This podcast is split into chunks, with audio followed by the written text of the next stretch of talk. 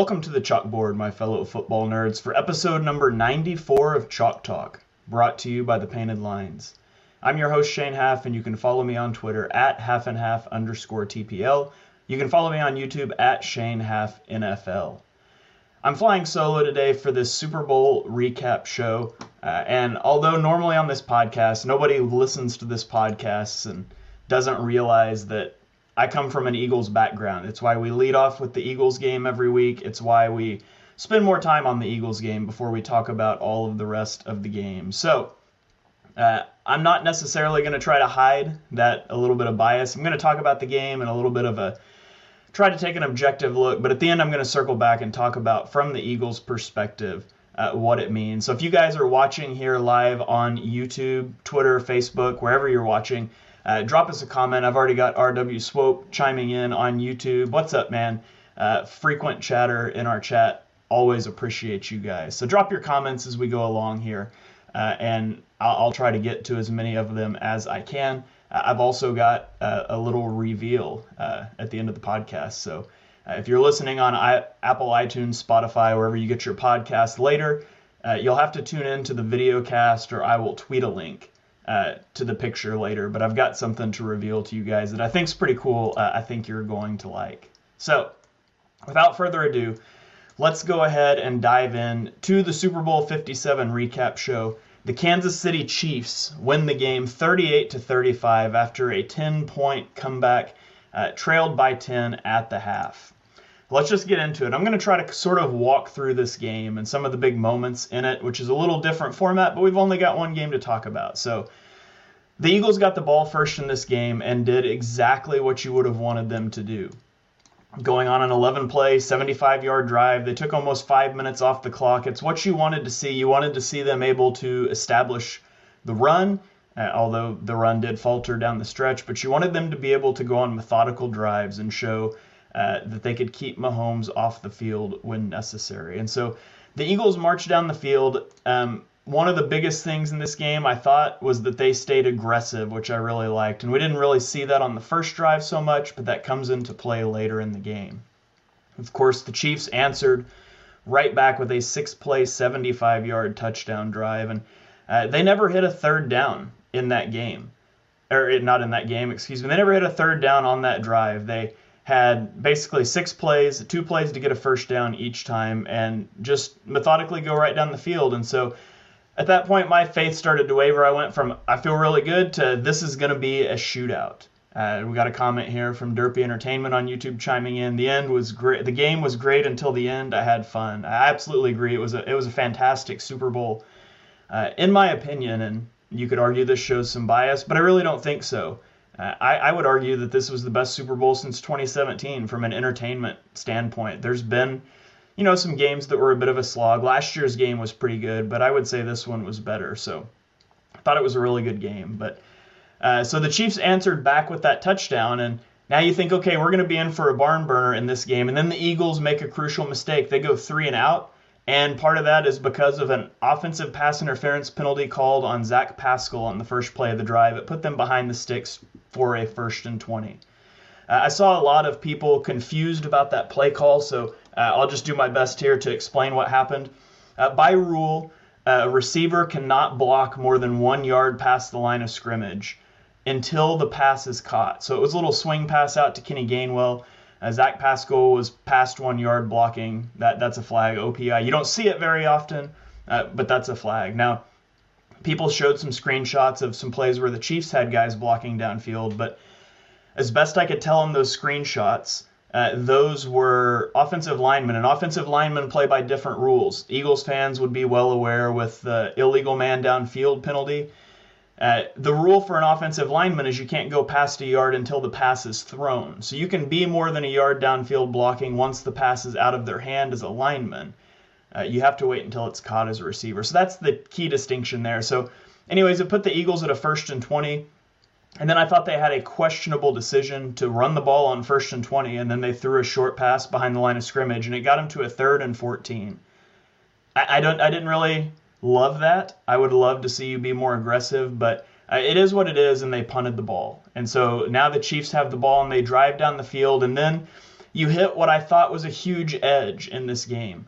That on a 3rd and 3, Patrick Mahomes throws an incomplete pass at the 24-yard line, and Andy Reid elects to go for the field goal, and then Harrison Butker dings it off the left upright. And so that's great. Like, the aggressiveness, I thought that was a critical moment in the game, because the Eagles get the ball back, and they march right down the field, and they scored 5 plays, 68 yards, hit a big play for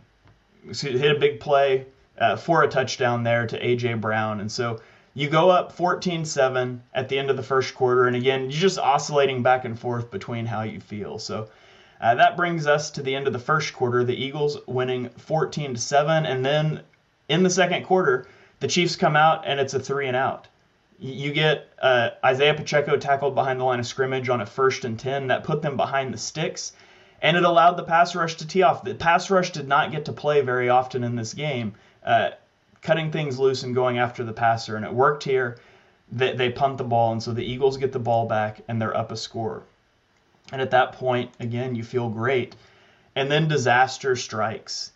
On a 2nd and 1, they hand the ball off to Kenny Gainwell, and Kenny Gainwell slipped. And so it goes to a 3rd and 1, and then Isaac Sayamalo false starts when the Eagles are lining up for a QB sneak. So they come out on a 3rd and 6. They try to run a QB run, and Jalen Hurts drops the football.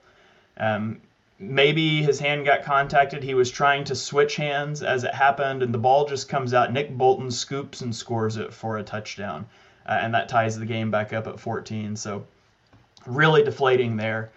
But the Eagles answered back, right? 12-play, 75-yard drive.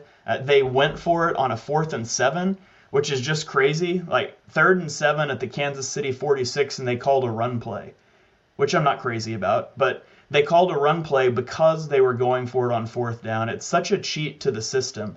They did the same thing later in the drive on a 3rd and 3 at the 9-yard line. They ran it up the middle. Boston Scott gets a yard, and then they line up on 4th down to go for it, and they got a neutral zone infraction out of the QB sneak formation. They end up scoring a touchdown.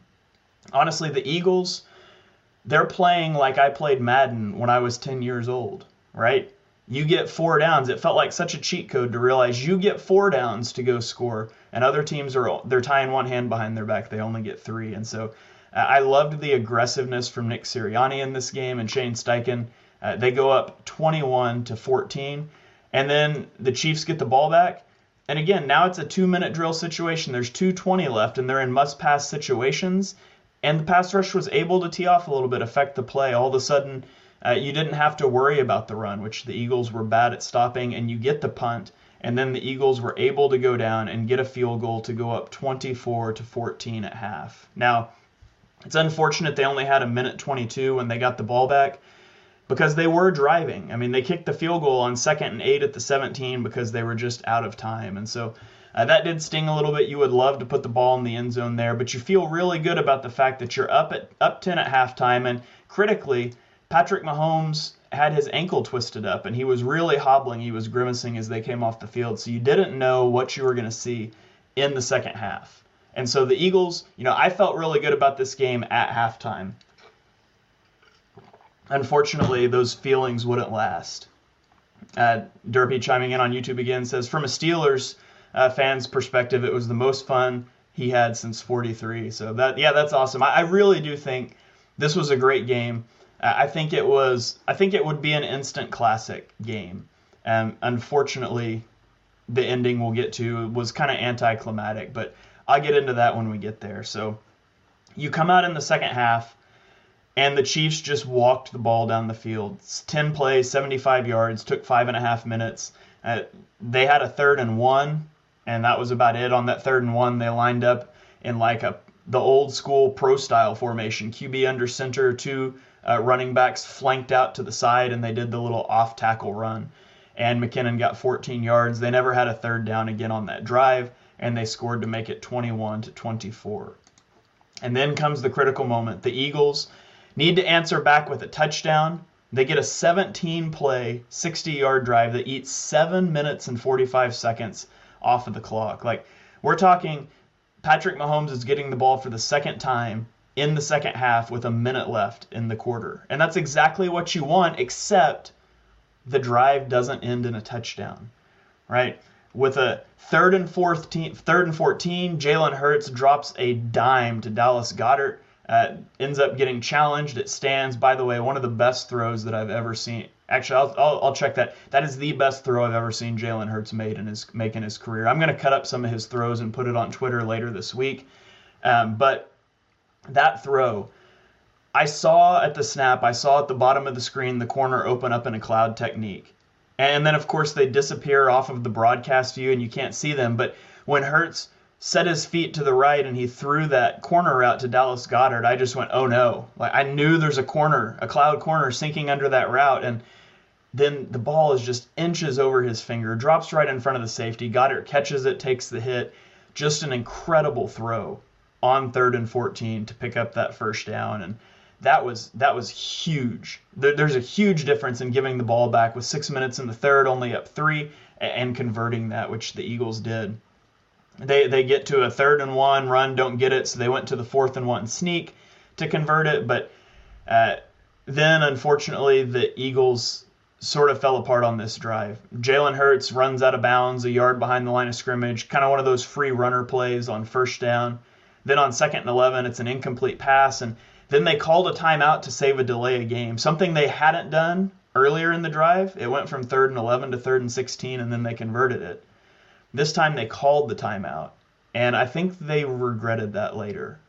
I understand why they did it, but 5 yards isn't worth it in that situation. Jalen Hurts ends up checking the ball down to Kenny Gainwell on 3rd and 11, and they kick a field goal on 4th and 6. And I felt like that's a situation. I understand why you called the timeout. I understand why you kicked the field goal. I would have liked, if you're willing to kick a field goal in that situation, I don't think you take the timeout. And if you take the timeout, that's got to be 4-down territory in my situation. So they call the timeout. It results in nothing except a field goal. And now all of a sudden you're only up 6, and the ball goes back to Patrick Mahomes. And Patrick Mahomes did what he does. 9 plays, 75 yards. They didn't get to a 3rd down until the touchdown play. And that touchdown play, we saw it. It was the first time we saw it, but we're going to see it again, where they motion Kadarius Toney and to the back of a stack, and then they have him release back out into the flat. The coverage gets pushed wrong for the Eagles. Darius Slay tries to push the coverage. Avante Maddox doesn't push the coverage, and they both end up on the same guy. Easy touchdown, and now the Chiefs have a lead, 28-27, for the first time in the game with 12 minutes left in the fourth quarter. And so now we talk about the ill-fated decision to punt. The Eagles get the ball and they go 3 and out. And on a 3rd and 3, they throw the ball to Devontae Smith. It's incomplete. On that play, it was a protection issue. The Eagles left a free runner from the left side, and Jordan Mailata and the left guard Landon Dickerson double-teamed a guy, and they left someone wide open with a free run at Hurts. Hurts had A.J. Brown wide open over the middle, but he never had a chance to see it because he was already running for his life. And he escaped, he flips his hips, he tries to throw downfield to Devontae Smith, but it falls incomplete. And then on 4th and 3 at the 32-yard line, Nick Sirianni made the fateful decision. He punted the football back to the Kansas City Chiefs. And I just don't understand that decision. That was a bad decision. And I think if you ask Nick Sirianni, and maybe somebody has, I went on an Aaron Rodgers-style darkness retreat. I've kind of closed out social media, and I just didn't listen to interviews, and I didn't want to talk about this game for a day or two. And so maybe somebody asked him about this. I haven't read all of the coverage, but I think if you asked him, he would tell you that was the wrong call, and I don't think he would make it if he finds himself in that situation in the future. You've given up back-to-back touchdowns. You haven't shown that you can stop Patrick Mahomes in this half. He's just shredding your defense, and so to punt the ball against the 49ers 2 weeks ago. Innocent. It was 4th and 1, but it was from your own 30-something, and you went for it. Now, you could QB sneak that. You can't QB sneak a 4th and 3, but heck, QB sneak 3rd and 3, and then QB sneak again on 4th and 3. You were running all game to set up your 4th down conversions, or just go for it on the 4th and 3. I really think they should have gone for that.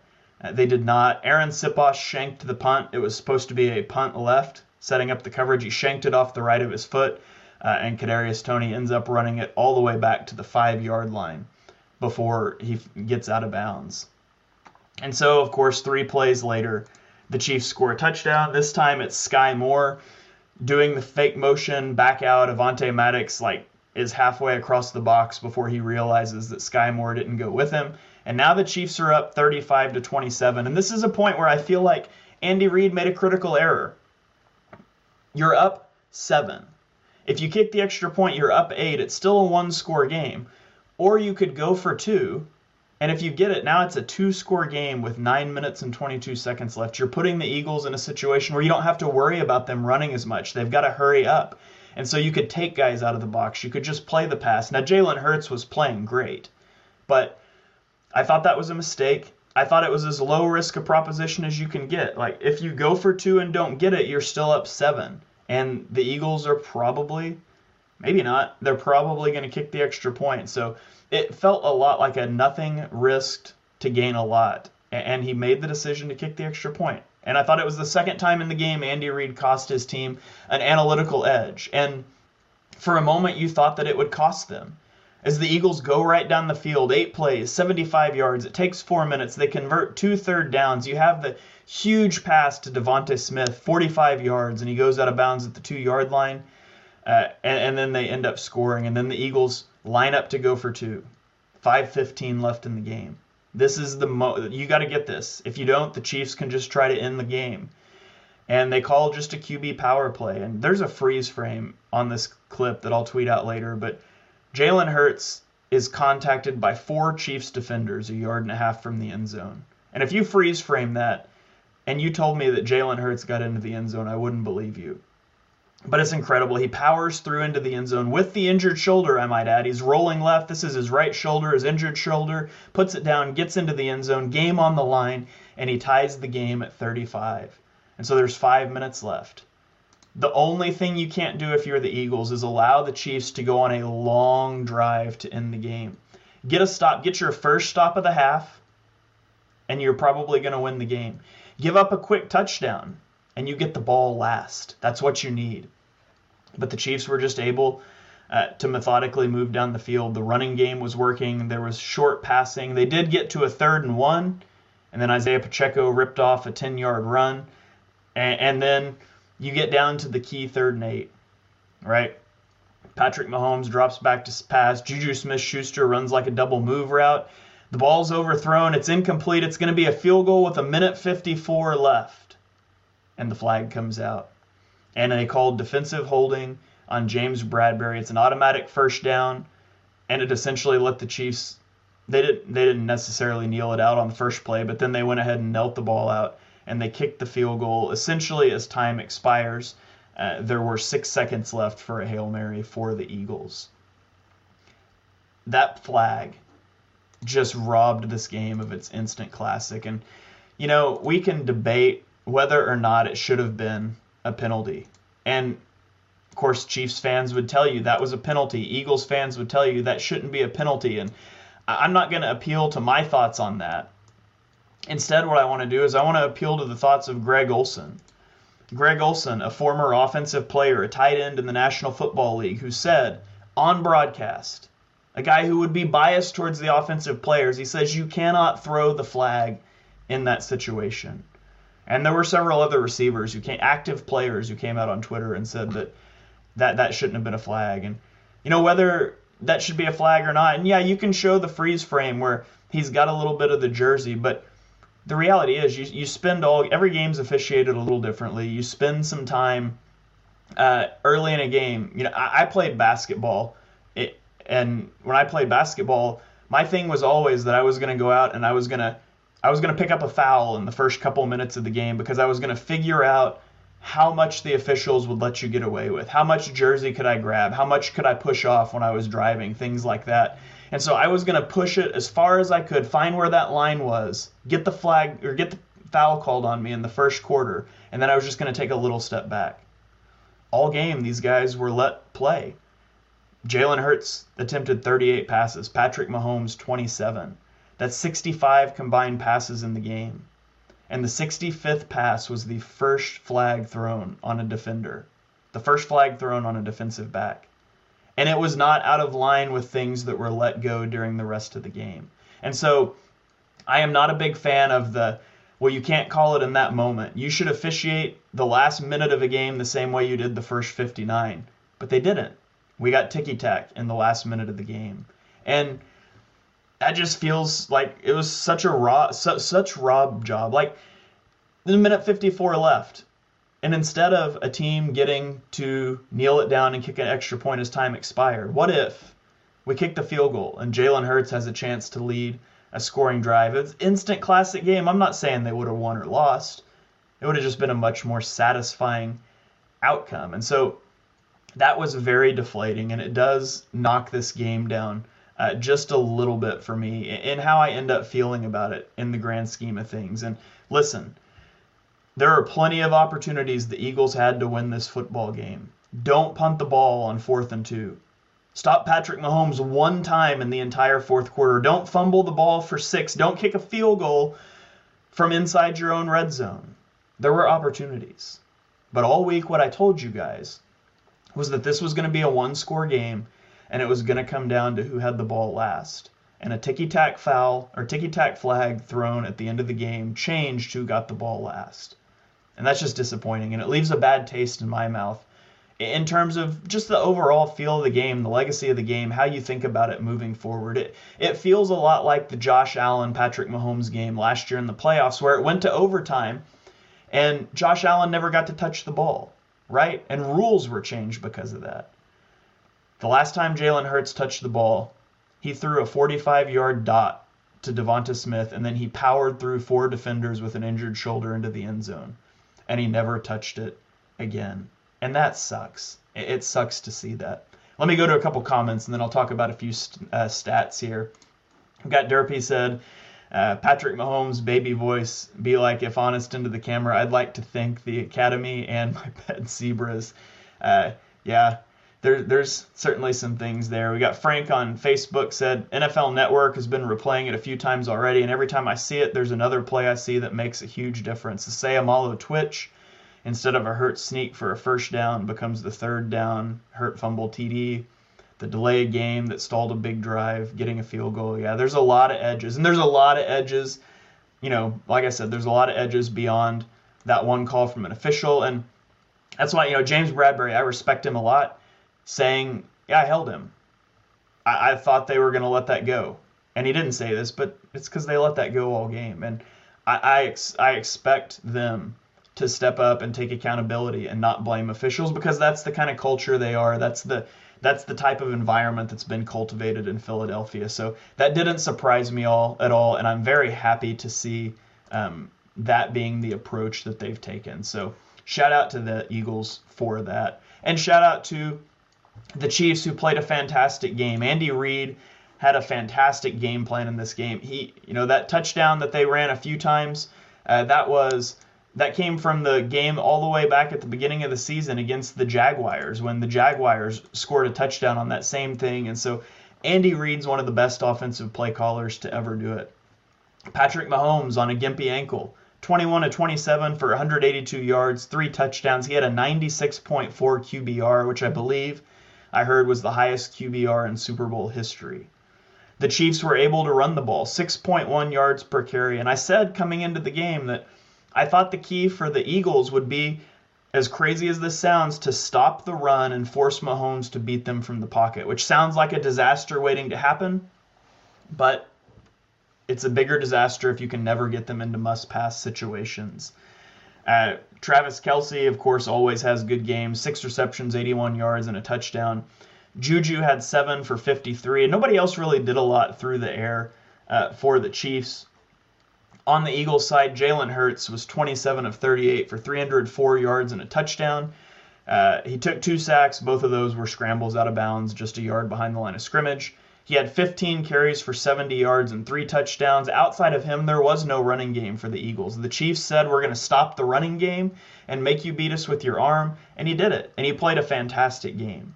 Devontae Smith had 7 receptions, 100 yards. A.J. Brown, 6 for 96 and a touchdown.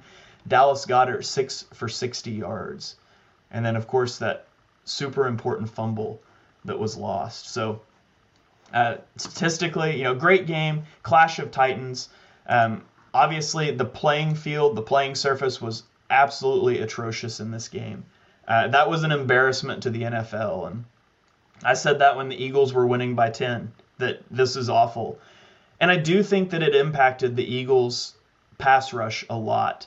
Obviously, both teams played on it, but the Eagles' pass rush was supposed to be their edge. It was what they had over the Chiefs. It was the nice matchup. But Josh Sweat and Hassan Reddick couldn't bend around the corner to rush. Their feet kept sliding out. And so with no pass rush, there was nothing.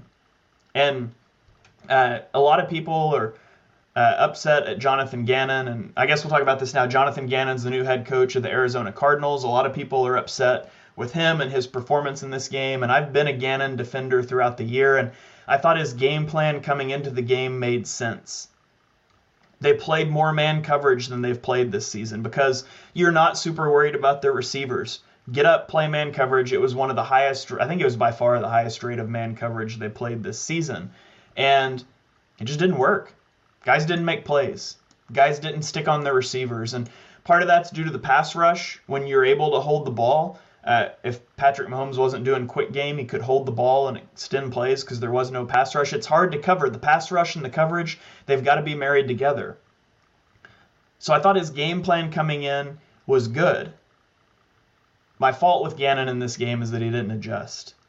You've got to realize at some point your game plan is not working. You don't just keep doing the same thing and hope that eventually it's going to rectify itself and you're going to get that one stop. If you can't get a pass rush, blitz. And that's normally not what you want to do to Mahomes, but look at what the Chiefs were doing. They were bringing zone blitzes. They were simulating pressures. They were getting a free runner at Hurts sometimes, only sending 4 or sending 5. You could still get guys into coverage and get free runners that disrupted the flow. The third down before the 4th and 3 punt, A.J. Brown wide open and Hurts couldn't find him because there was a free runner. There's a few other times that there were free runners and he was able to make a miss and make a play. Is Patrick Mahomes going to do that on a messed up ankle? And so I fault Gannon, not for his game plan coming into the game, but for his lack of adjustments once things started to go sideways. And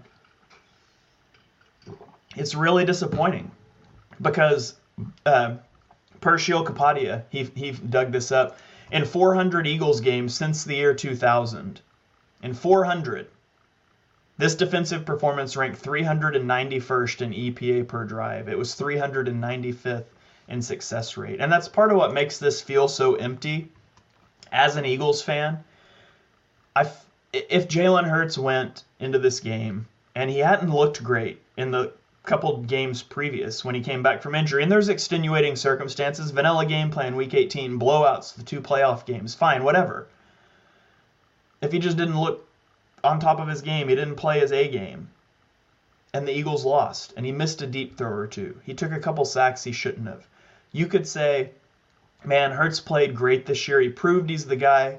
Maybe the injury was nagging him a little bit, and the rest of the roster just didn't step up enough, and he got beat by Patrick Mahomes. It happens.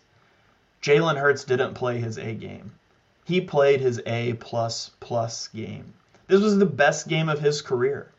He had -8.5 EPA on that fumble 6. If you remove that, which obviously you can't remove that, I just want you to see how good of a game he played, minus one play that would skew the numbers. He had 22.6 EPA, over 0.4 EPA per play. That was a phenomenal performance. It was every bit as good as Patrick Mahomes. He made throws that were unbelievable. He played his best game. He put up 35 points. He had a 10-point halftime lead, and they lost. And they lost because they had one of the worst defensive performances of this millennium for the Eagles. There's only been 9 games that the Eagles have played this millennium with worse defensive EPA per drive, only 5 with a worse success rate, and that sucks. And it sucks. And now what? Now you got to move on to next season. And all of a sudden you've got 12 players in this game who played 15+ snaps on defense, and 8 of them are free agents now. This is going to be a team with a lot of roster turnover on defense. You're losing your defensive coordinator, you lost your offensive coordinator. We'll talk about that in a minute. And now you're going to pay Jalen Hurts, and you're going to figure out what to do from there. And I've seen some qualms online about paying Jalen Hurts. It's over now, right? what are you going to do? You lost the rookie quarterback window, and that's not true. First of all, he's got one more year, so depending on how they structure the extension, it could be a very low cap number next year. But also, if you look back at the Super Bowl winners that have the Super Bowl winning quarterbacks, and you think about their contracts, it's not a lot of guys on rookie deals. Let me go to a comment here. I've got Derpy says, I think it's a bit curious that you were the best pass rush team the entire year, but don't show up in the big game, and the Chiefs O-line is good, but not the best. And yeah, I think, honestly, the field had a lot to do with that. Guys couldn't rush off the edge. You got to be able to explode out of a stance, and you've got to be able to bend around the edges. And every time they tried that, guys just fell down. And so that sucks. That's where Gannon's got to adjust, and it's inexcusable that he didn't. But up here on the screen, I've got a list of Super Bowl winning quarterbacks. This year, Patrick Mahomes not on a rookie contract. Let's just stop when I get to a rookie contract guy. Matthew Stafford, 2021.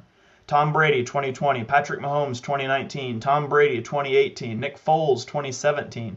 Tom Brady, 2016.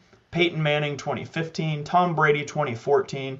Russell Wilson in 2013 is the last quarterback, I believe, to win a Super Bowl on a rookie contract.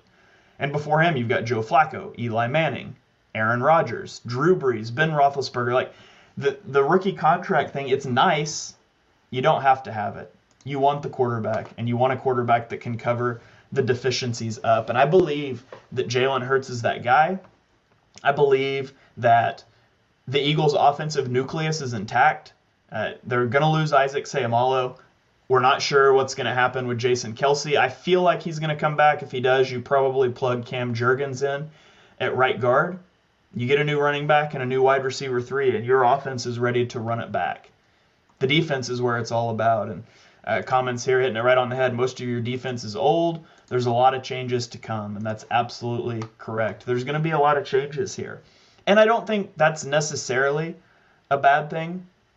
So Jonathan Gannon leaves, and I think Denard Wilson is probably, he's the name floating around, the Eagles defensive backs coach that may get promoted, and I'm fine with that. I don't think they're going to rush this, though, because you're losing, well, you're not losing them all, but you've got 8 of the 12 guys that played a lot in the Super Bowl are free agents. You're going to have a lot of roster turnover. That means you can pretty much make this defense into whatever you want. You don't have to stick with being a base 3-3-5 team. You don't have to be a quarters team. You can be a 4-3 team, 4-2-5, 3-4. You can be whatever you want to be. And so I think it's really important they get a guy in. Free agent tampering starts almost a month from today, March 13th. You want to get your defensive coordinator in, and you want to get his opinion on these guys, who's important for his scheme, and so you can sort of prioritize your signings around that. So I think the Eagles will move quickly. I think they should interview a lot of guys, get ideas, figure out what you want to do. A name that I really like is Mike Zimmer.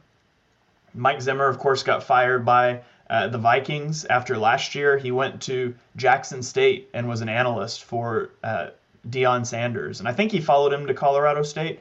He's not in the NFL. He took a year off. Mike Zimmer, not a good head coach. Very interesting defensive coordinator. He's kind of a chaos sort of defensive coordinator, simulated pressures, things like that. Now, he's not like Wink Martindale crazy chaos where it's just cover one, cover zero, blitz every play. He lines guys up in the A-gaps, and he shows 7, and he sends 4 or 5, but you don't know which 4 or 5, and it creates chaos. And I would like to see a system like that, especially, if you're got the opportunity to start with almost a blank slate on your defense. And so I like the idea of Mike Zimmer. So something to keep an eye on there, just a name to slip out there for you Eagles fans that are still listening to this podcast. I think he would be an interesting choice. I got no problem with Wilson if they decide to do that. I think they should interview a lot of guys, and I'll dig into more of those as it happens. But then Shane Steichen leaves too, goes to be the coach of the Colts, and that one hurts a lot.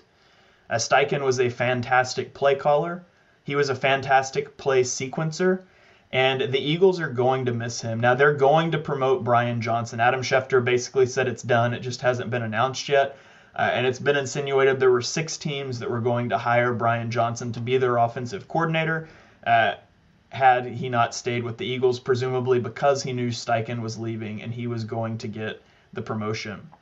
I think Brian Johnson's a fantastic choice here. He's exactly who I would bring in. The problem is, he's got the relationship with Hurts, all of that. The problem is we don't know how he is as a play caller. And Sirianni doesn't call plays anymore. Steichen did, and he was very, very good at it. So from a design aspect, I think you won't see much of a drop-off.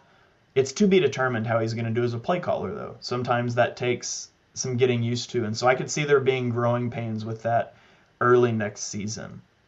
The one thing I hope that he does better than Steichen did is building in hot reads, hot answers to blitzes. That's something that has not been in the Eagles' offense. There were several times in the Super Bowl that you had a free runner, Jalen Hurts was hot, and there was no hot answer to the blitz. And I can't imagine that's because Hurts is incapable of seeing that. It's just like it wasn't in the offense. Their hot answer was Jalen Hurts' legs, and that's a boom or bust thing. He can make big plays, but sometimes you end up like a 3rd and 3 on a crucial drive in the Super Bowl when you can't make the guy miss, and now you have to punt. And they need that. They need those hot answers. They need to be able to win from the pocket quick against those sorts of blitzes before teams have an offseason to adjust and dial up more of that heat. So I hope Brian Johnson is able to improve on that.